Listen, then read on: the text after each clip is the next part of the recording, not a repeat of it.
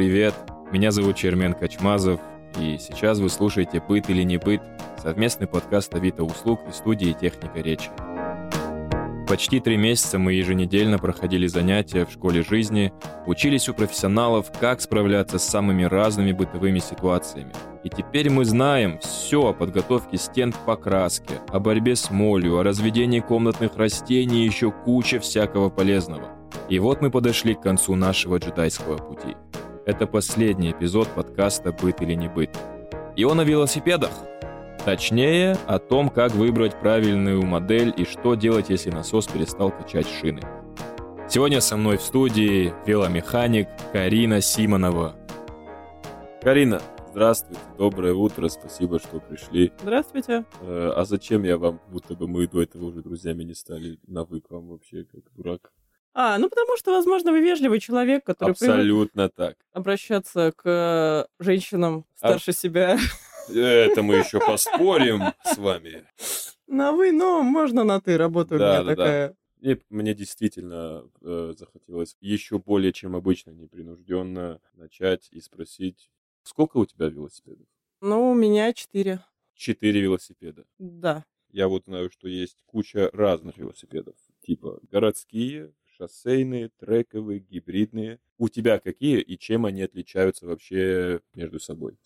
Ну, у меня есть один э, городской велосипед. э, Он тяжелый, относительно недорогой, неприхотливый в эксплуатации. Я на нем езжу на работу по делам. э, Его не так жалко оставлять, если его сопрут. Ну, как бы, к Он из сожалению, бумаги, это правильно понимаю? Не знаю насчет того, что было бы дороже делать его из бумаги или из стали, как он сейчас, но он стальной. Можешь сразу прям сказать, ты говоришь, он недорогой. Это самые интересующие, мне кажется, А относительно моих велосипедов недорогой. Относительно моей зарплаты, каков он? А я не знаю вашу зарплату, поэтому... 37 тысяч рублей. Ну, в обычном мире тысяч 50-60. 50-60 твой городской Да. велосипед. Это односкоростной он. Нет, там 8 скоростей. Планетарная втулка — это когда переключение скоростей внутри втулки происходит. Типа, чем быстрее ты крутишь, оно сам. Нет, оно не само переключается вручную, но там система шестеренок, которые изменяют передаточное число. Ага. Это называется планетарная А втулка. выглядит он как вот эти велосипеды. Выглядит которых- он просто отлично. Окей, один городской, с ним разобрались. Городской велосипед, который не жалко спереть в Москве, стоит около вот 50 тысяч рублей.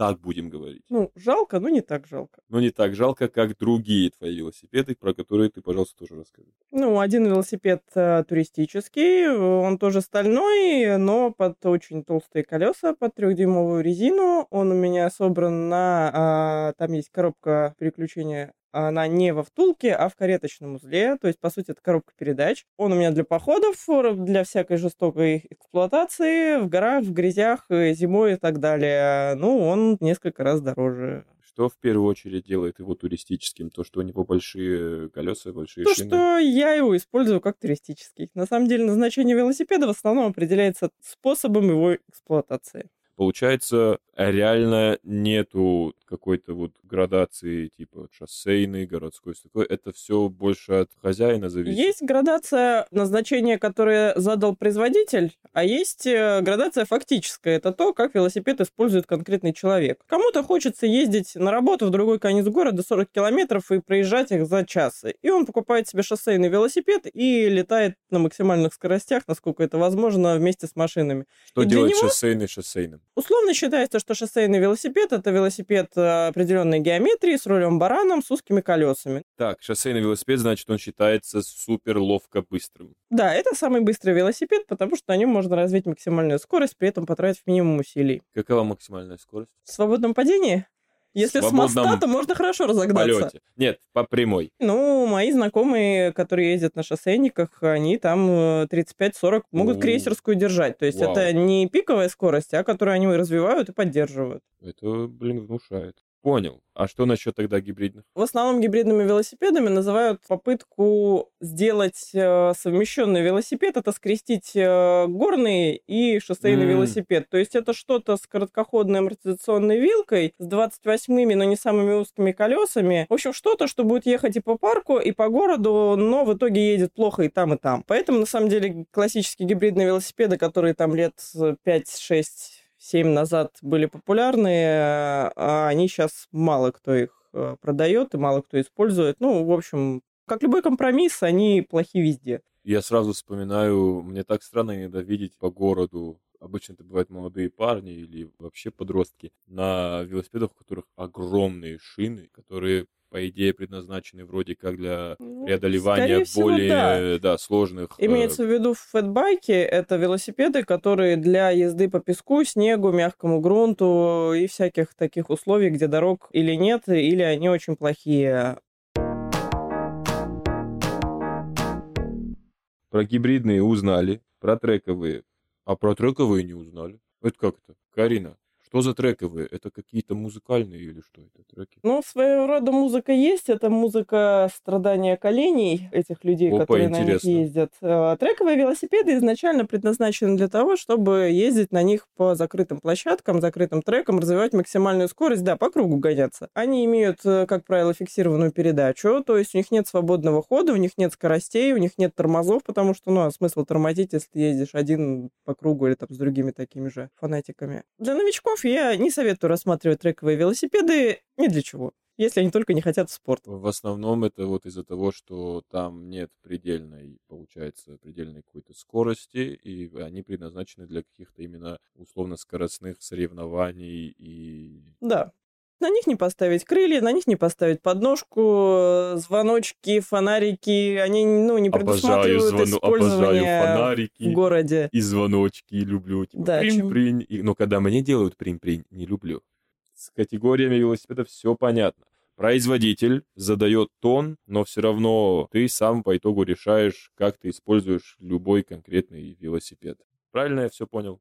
В целом правильно. Но все-таки ужасающе, что у тебя есть четыре велосипеда. Всего четыре. Твой городской, получается, самый бюджетный, да? Нет, у меня еще есть рекламный велосипед, который обычно стоит возле мастерской. Иногда я на нем езжу в СДЭК забирать посылки. Он самый дешевый из всех. Он стоит, наверное, тысяч пятнадцать максимум. И я на нем почти не езжу тысяч за 15 это для тебя уже такой, ну, велосипедистская ассоциация не поймет меня, да? Да, если я буду отъезжать дальше полутора километров от мастерской, меня просто закидают э, потными носками. Ужас, ужас. В общем, у меня есть момент того, что я, когда хочу купить какую-то вещь, я, естественно, большую часть жизни всегда бывал ограничен в своих средствах, и я всегда пытаюсь выжать из своих денег максимум. До покупки вот этих наушников показывает белые AirPods я исследовал рынок, наверное, два с половиной месяца где-то как псих. Я потратил столько нервов, что уже как-то несоизмеримо с ценником вот этих. То есть я такой, не-не-не, мои дорогие, если уж вы хотите, чтобы я 6500 потратил на Huawei,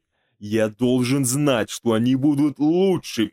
Бывает вот этот момент у, у человека, вот этот страх совершить ужасную ошибку это и потратить... много у кого бывает. И у меня вот летом был такой момент с велосипедом. Я такой, а чего это бы мне? Вот я переехал, там есть место, где можно оставлять велосипед. А чего бы мне не купить свой велосипед? И вообще класс. И буду ездить на выступления, такой, будет круто. А в моих-то реалиях тогдашнего подростка Велосипед, велосипед стоит 3000 рублей. Ну, не 3000, для взрослого стоит, типа, нормальный, на котором нормально можно кататься, ну, типа, до 10.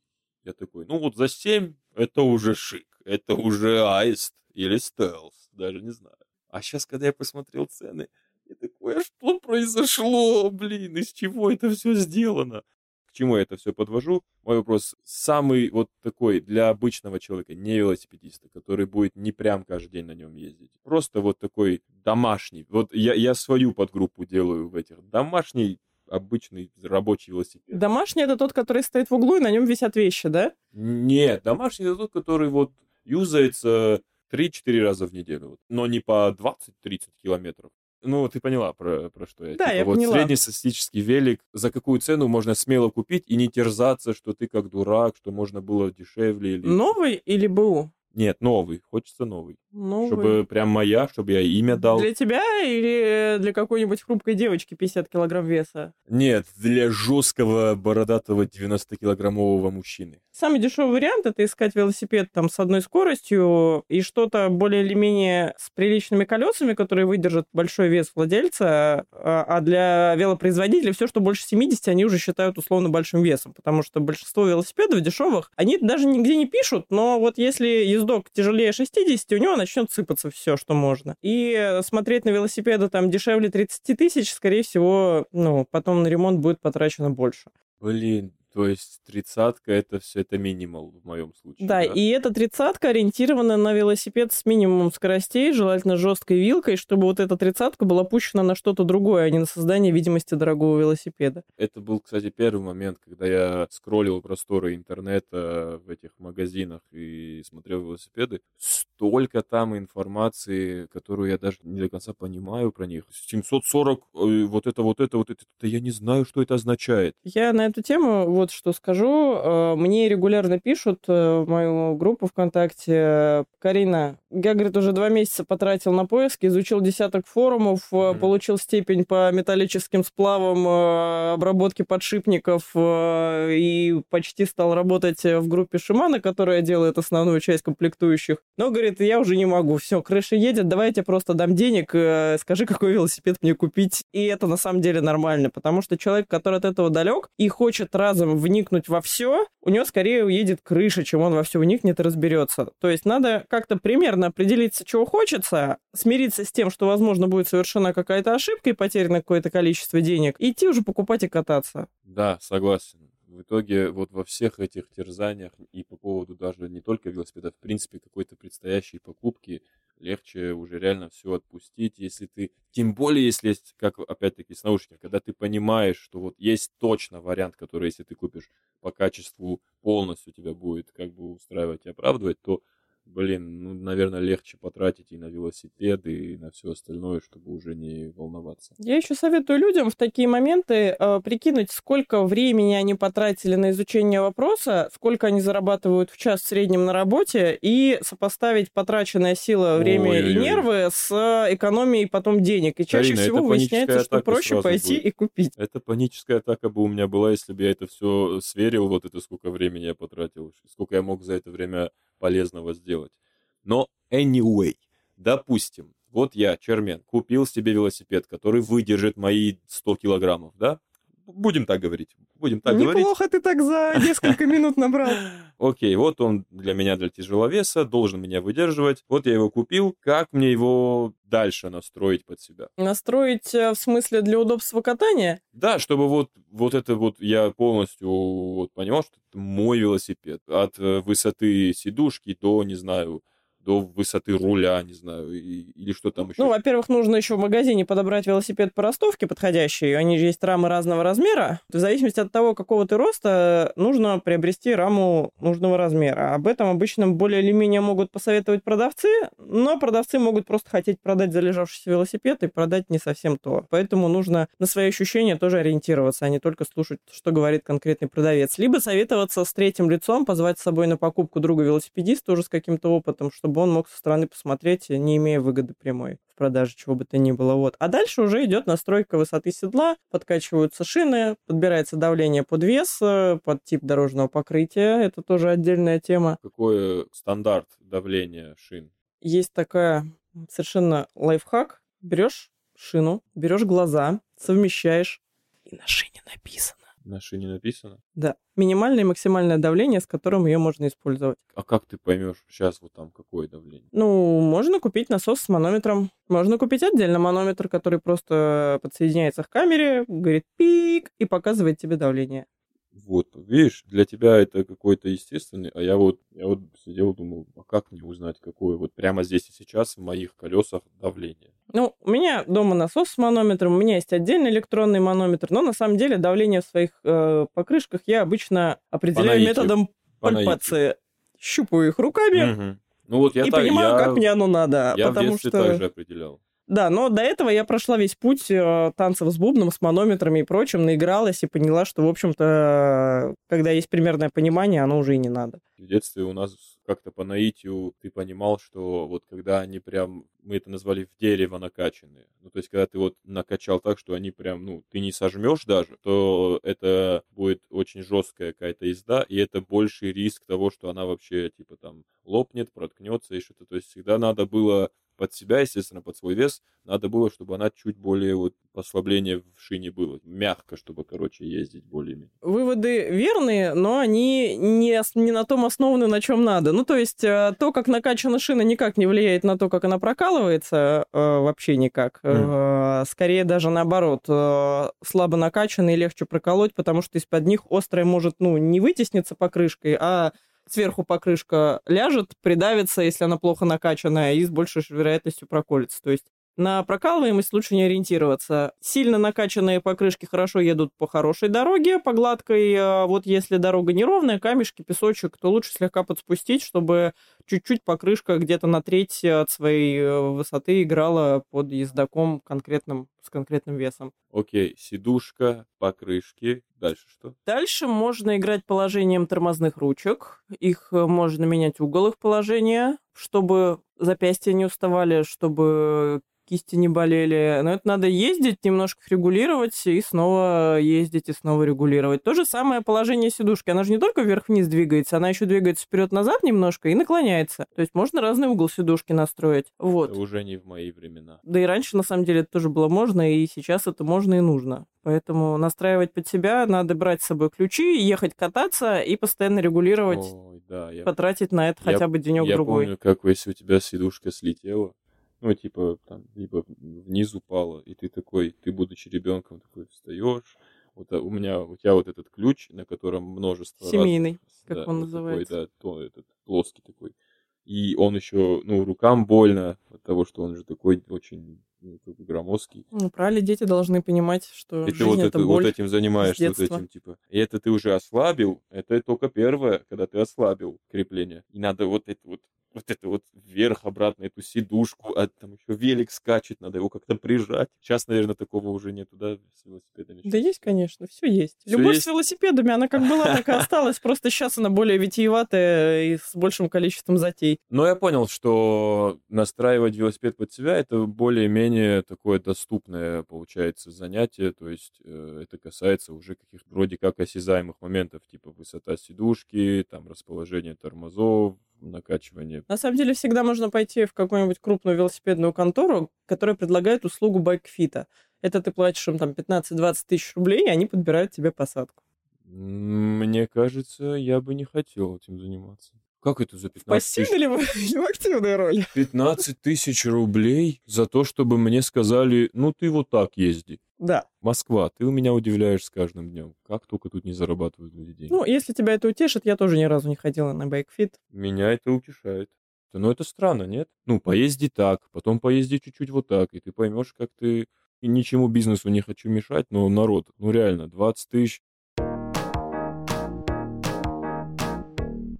Вот, допустим, я захотел поменять сидушку или руль. Мне не нравится, вот что он баран какой-то руль, другой руль хочу. Мне обязательно надо купить э, сидушку или руль той же самой марки, которая у меня велосипед. Совершенно не обязательно. В случае с рулем надо знать его посадочный размер, э, диаметр руля, э, чтобы он подошел под вынос. Ну, в принципе, почти всегда это будет достаточно в случае с рулем, а в случае с сидушкой они как бы 90% сидушек все одинаковые имеют одинаковое крепление. Поэтому подбирать нужно, исходя из э, предпочтений конкретной пятой точки. А эти предпочтения не ясны, пока не посидишь на конкретной сидушке, хотя бы километров там 30-40 не проедешь. Закрепим для слушателей, что если хотите поменять сидушку, руль, не важно какой марки, важно просто, чтобы это все подходило вашему велосипеду чисто технически. Я-то сам кое-что хочу спросить, но перед этим, а как Карина я прям чувствую предъяву. Я еще не слышала вопрос, но предъяву уже чувствую. А как, Карина, ты предлагаешь мне, неопытному велосипедисту,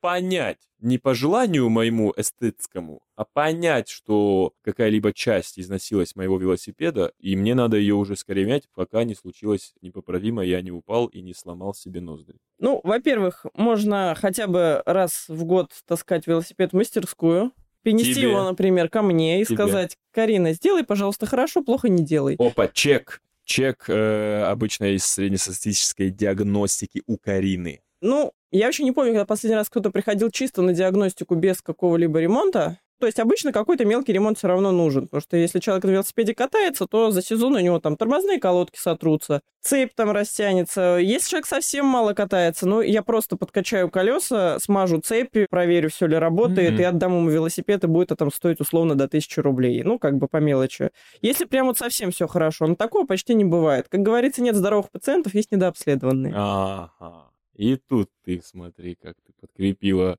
свою коммерческую жилку врачебной. Ну, мы тоже своего рода врачи, только Безусловно. технические. То есть обычная диагностика, если нету глобальных проблем, будет стоить около тысячи рублей. Ну, это вот да, это случай почти идеальный. Смахнуть пыль, смазать цепь, накачать колеса, подступ, проверить настройку переключения и счастливому владельцу отдать. Но вот, говорю, таких случаев почти не бывает вот ты провела диагностику, сказала, что о, пу-пу-пу-пу, у вас тут очень серьезные проблемы. Отдавайте что... мне все свои деньги, и я вам сделаю хорошо. Да, там серьезная проблема, но, допустим, я такой, все, спасибо большое, что проблему обозначила, я сам ее буду решать. Вот при таком э, раскладе за само выявление болезни? Это... Зависит от каждого конкретного случая. Мне иногда приносят велосипеды, и я вижу, что вообще нет никакого смысла его чинить. То есть просто лучший способ э, починить этот велосипед — это сдать его в утиль.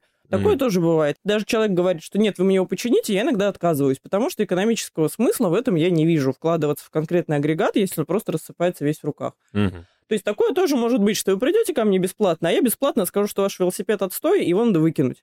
Редко, но такое бывает. Иногда бывают единичные случаи, когда тоже весь велосипед я разобрала, и человек такой, а, а я передумал чинить. Я Вонючка. буду забирать. Такие пару раз в год встречаются. Я тогда беру, все им собираю так плохо, как оно было изначально, отдаю велосипед и отправляю в добрый путь. Ты прекрасно предвосхитила про то, что, типа, бывают случаи, что лучше не заниматься уже ремонтом. Единственное, что любую ли деталь можно заменить? Или есть деталь, которую ты, так, ну, это уже все, это не заменишь?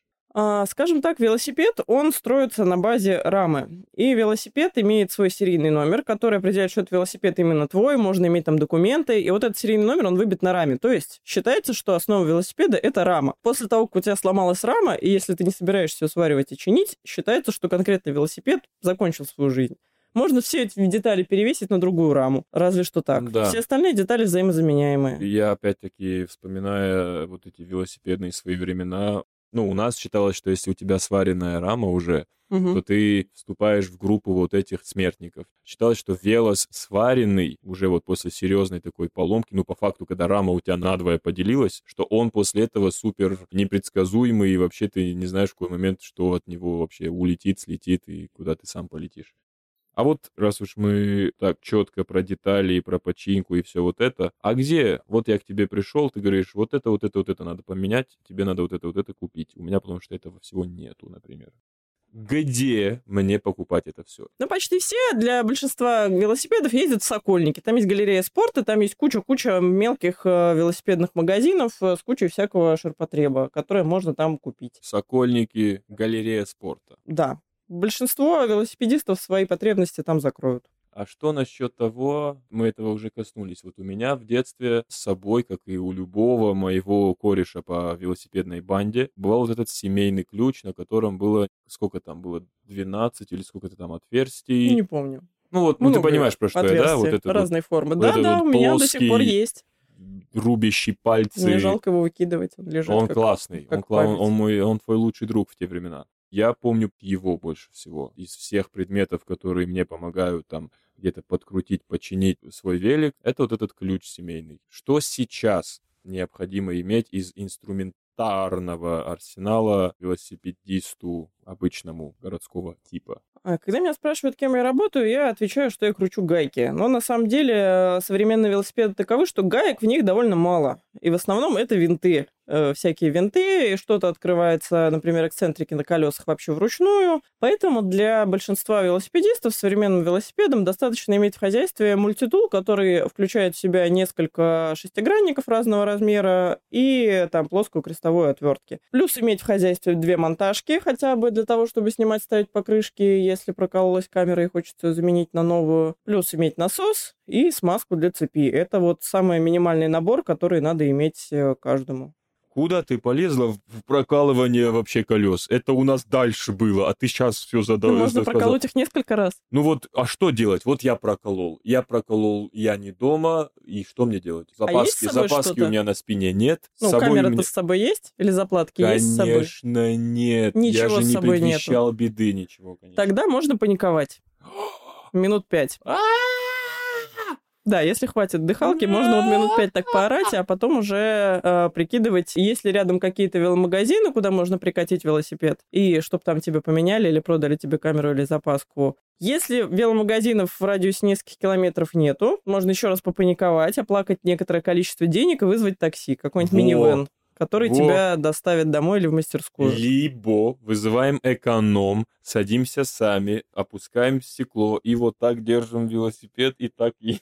Либо каршеринг, либо друзей с машиной, либо есть даже ремонтные мастерские, выездные, но ждать, скорее всего, придется приличное время, поэтому вряд ли оперативно кто-то приедет менять камеру. Либо быть настолько богатым, что такой, блин, испортился велик, и просто вот оставить его там, где он испортился. Отлично. Окей, допустим, у меня спустило колесо. Не прокололось, а спустило. И так уж вышло, что я, вдохновленный твоими идеями, твоим голосом и непоколебимым упорством, взял с собой насос. Молодец. А он не накачивает.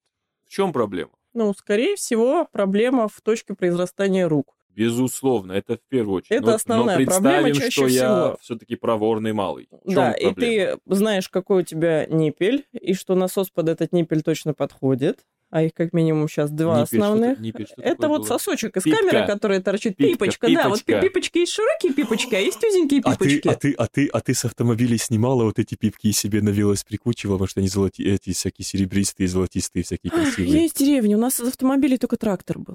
Блин, это вообще самое лучшее, когда, допустим, в Селуке бывала свадьба, и приезжали какие-то крутые автомобили, ну, там же куча автомобилей, потому что свадьба в Селухе, не в Рестике же, и, типа, там палатка, и вот все там сидят, э, кайфуют, а вся улица заполнена, ну, типа, вот по бокам вот так у всех домов чьи-то машины. И мы с пацанами шли к BMW, к Мерседесам, и у, у кого именно бывали не пластмассовые, а вот именно вот эти сверкающие стальные пипочки, и ты их выкручиваешь, их себе на велос закручиваешь, и потом едешь, барон! Просто барон. Блин, лучшее вообще, что было. Значится, значится, Так вот, сейчас эти пипочки есть даже светящиеся. светящиеся пипочки, лепесточки, и вот эти, чтобы, ну, вот эти штучки на спице, которые падают и поднимаются. и Да, да, да, падают. Вот бусинки, это. бусинки, да, да, да. да. И фонариков побольше. С фонариками я умеренный у меня был любовь к фонарикам. Один, Потому что батарейки можно. дорогие. один можно. Да я, на самом деле, у меня же глаза с ночным видением были, поэтому я вообще...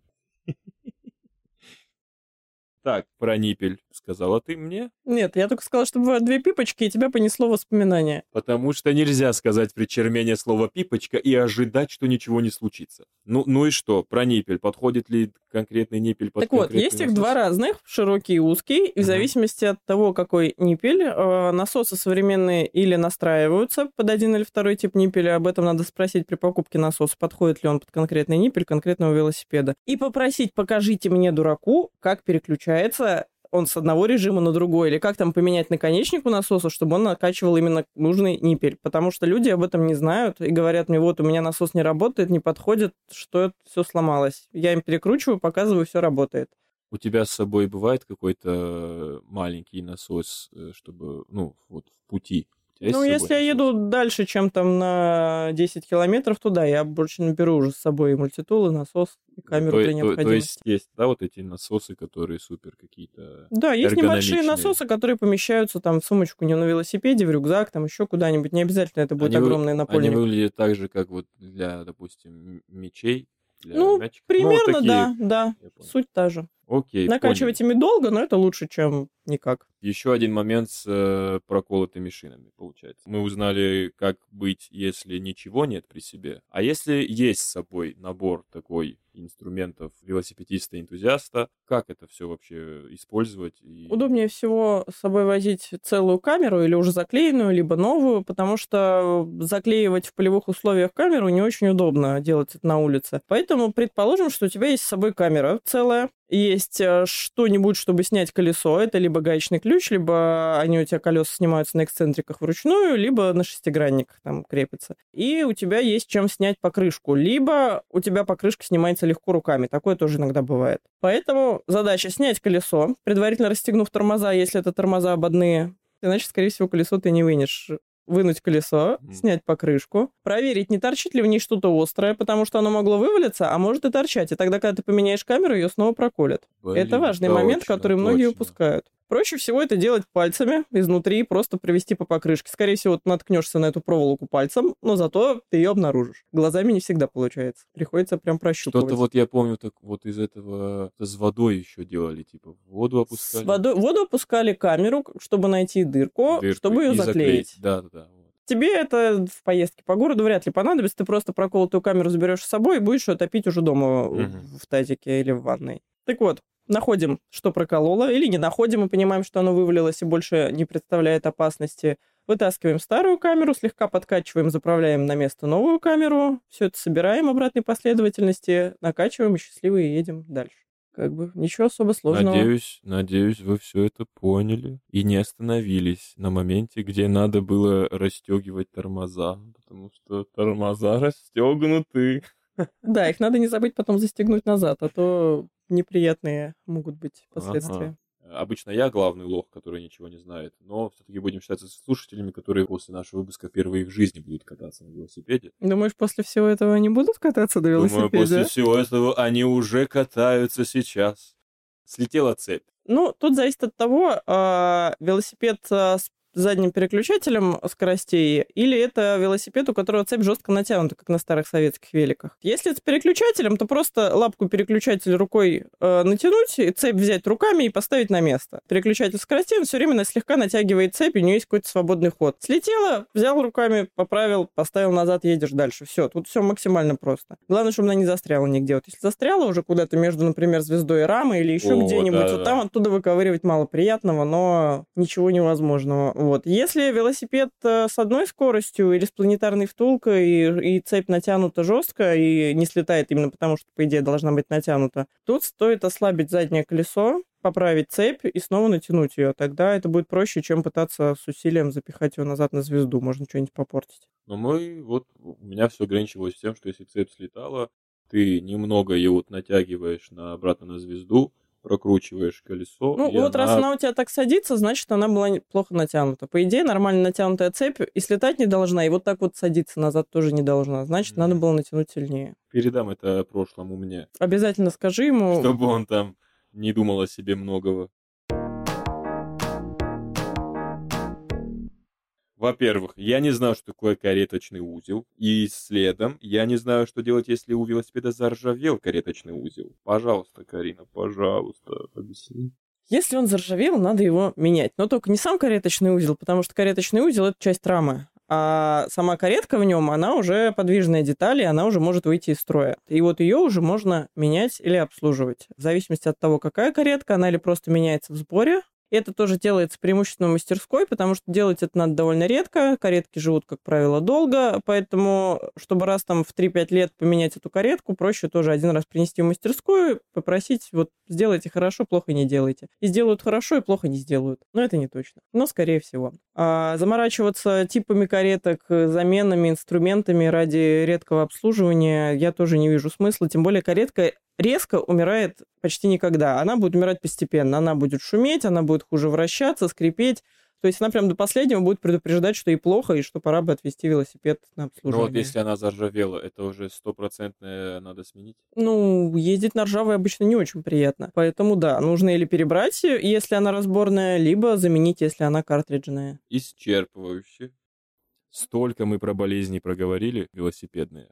Как же вообще ухаживать за велосипедом так, чтобы максимально дольше он, во-первых, прослужил, максимально меньше времени проводить у тебя в мастерской, к сожалению. Все-таки люди к этому будут стремиться. То, что доступно большинству людей, даже с руками сомнительной прямоты, это накачивать колеса. Это нужно делать самостоятельно, потому что каждый раз для подкачки колеса таскать его в мастерскую — это занятие раз, раз сколько в неделю? Ну, большинство велосипедов держат давление как бы в пределах одной-двух недель вполне себе нормально. То mm-hmm. есть раз в неделю, если давление в шинах высокое, условно, если довольно узкие шины, давление высокое, то раз в неделю точно надо подкачивать. Если шины пошире и давление там пониже, а у нас чем шире шины, тем ниже в них рабочее давление. Mm-hmm. Соответственно, подкачивать можно реже, раз там в две недели, раз в три недели, зависит от конкретного велосипеда. То есть подкачиваем самостоятельно, потому что это надо делать регулярно, а самостоятельно смазываем цепь. В зависимости от погоды цепь смазывается каждые там, не знаю, от 50 до 200-300 километров, в зависимости от типа смазки и погоды, в которой эксплуатируется велосипед. Причем, если смазывать велосипед маслом, мы сначала наносим масло, крутим цепь немножко, а потом протираем хорошенько сверху тряпкой, чтобы он не был в слое масла весь. А то бывают ну, да. такие случаи, когда весь вся цепь, она просто ее не видно из-за того, что на ней просто слой грязи в перемешку с маслом, с мазутом, и масло еще какое-нибудь обязательно там от швейной машинки должно быть для полноты ощущений или отработка от автомобиля. В общем, так не надо. Смазали, протерли, потому что смазка должна быть внутри пинов, а не снаружи по всей цепи.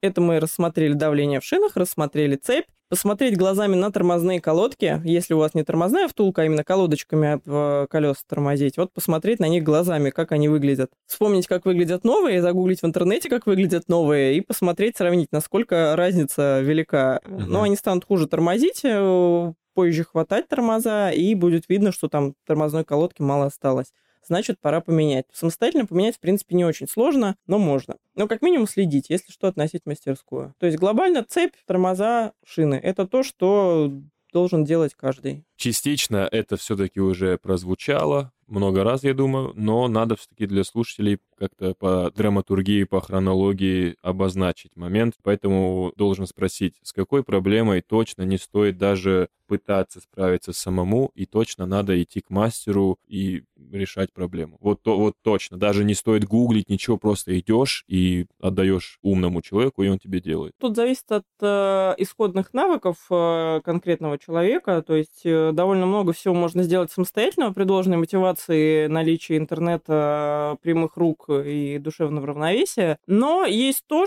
куда лучше не лезть, э, потому что, например, многие дорогие велосипеды, например, с электроприводом или тоже с дорогими системами переключения скоростей, они на гарантии и э, обслуживание самостоятельно элементов их трансмиссии может снять с них гарантию. И тогда, какой бы ты умный, крутой, хороший не был, иногда лучше не лезть просто потому, что ты можешь попасть на деньги, и твое оборудование снимут с гарантии. Это вот тот случай, когда я всегда говорю, что-то сломалось, вещь на гарантии, иногда стоит нести ее в гарантийку. Не потому, что у тебя кривые руки, или ты там не разберешься, может быть, и разберешься, а просто потому, что это будет в случае чего дешевле. Во всех остальных случаях ты можешь не знаю, может быть, ты сварщик, ты сам сваришь свою поломанную Но пополам раму. Все-таки абстрагируясь от этого и принимая в расчет, что ты среднестатистический пользователь велосипеда, твой максимум это вот накачка шин, там, вернуть седло в прежнее положение, вернуть цепь на свое место. Вот это, допустим, базово, вот с этим ты справишься.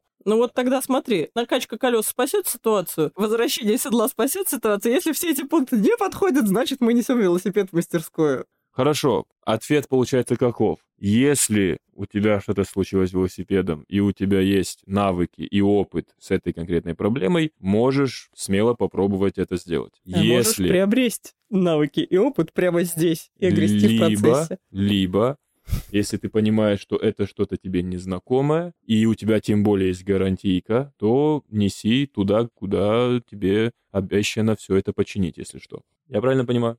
Я правильно понимаю. Ну что ж, вот мы уже как будто бы должны были уяснить через твой иногда безусловно обаятельный э, сарказм, как, как и любой мастер-механик, э, который э, подкалывает людей несведущих. Скажи, какой самый вопиющий случай, который у, э, у тебя происходил, вот просто ты смотрела за голову, хваталась, ну, блин, как я это сделаю? Вот самый какой-то сложный или курьезный случай. Мне однажды привезли велосипед, и его вся трансмиссия была покрыта равномерным слоем какой-то белой липкой субстанции. И когда я спросила, как вы достигли этого эффекта и что это, собственно, мне ответили, что человек где-то нашел в продаже литол в спрее, в виде спрея разбодяженный какой-то литол или солидол, что-то такое, в общем, какая-то такая смазка. И щедро смазали звезды снаружи, цепь снаружи, все... Ну, короче, пол велосипеда было хорошенько смазано снаружи вот этой белесой массой. Все это, естественно, залипло, собрало кучу грязи до кучи. И вот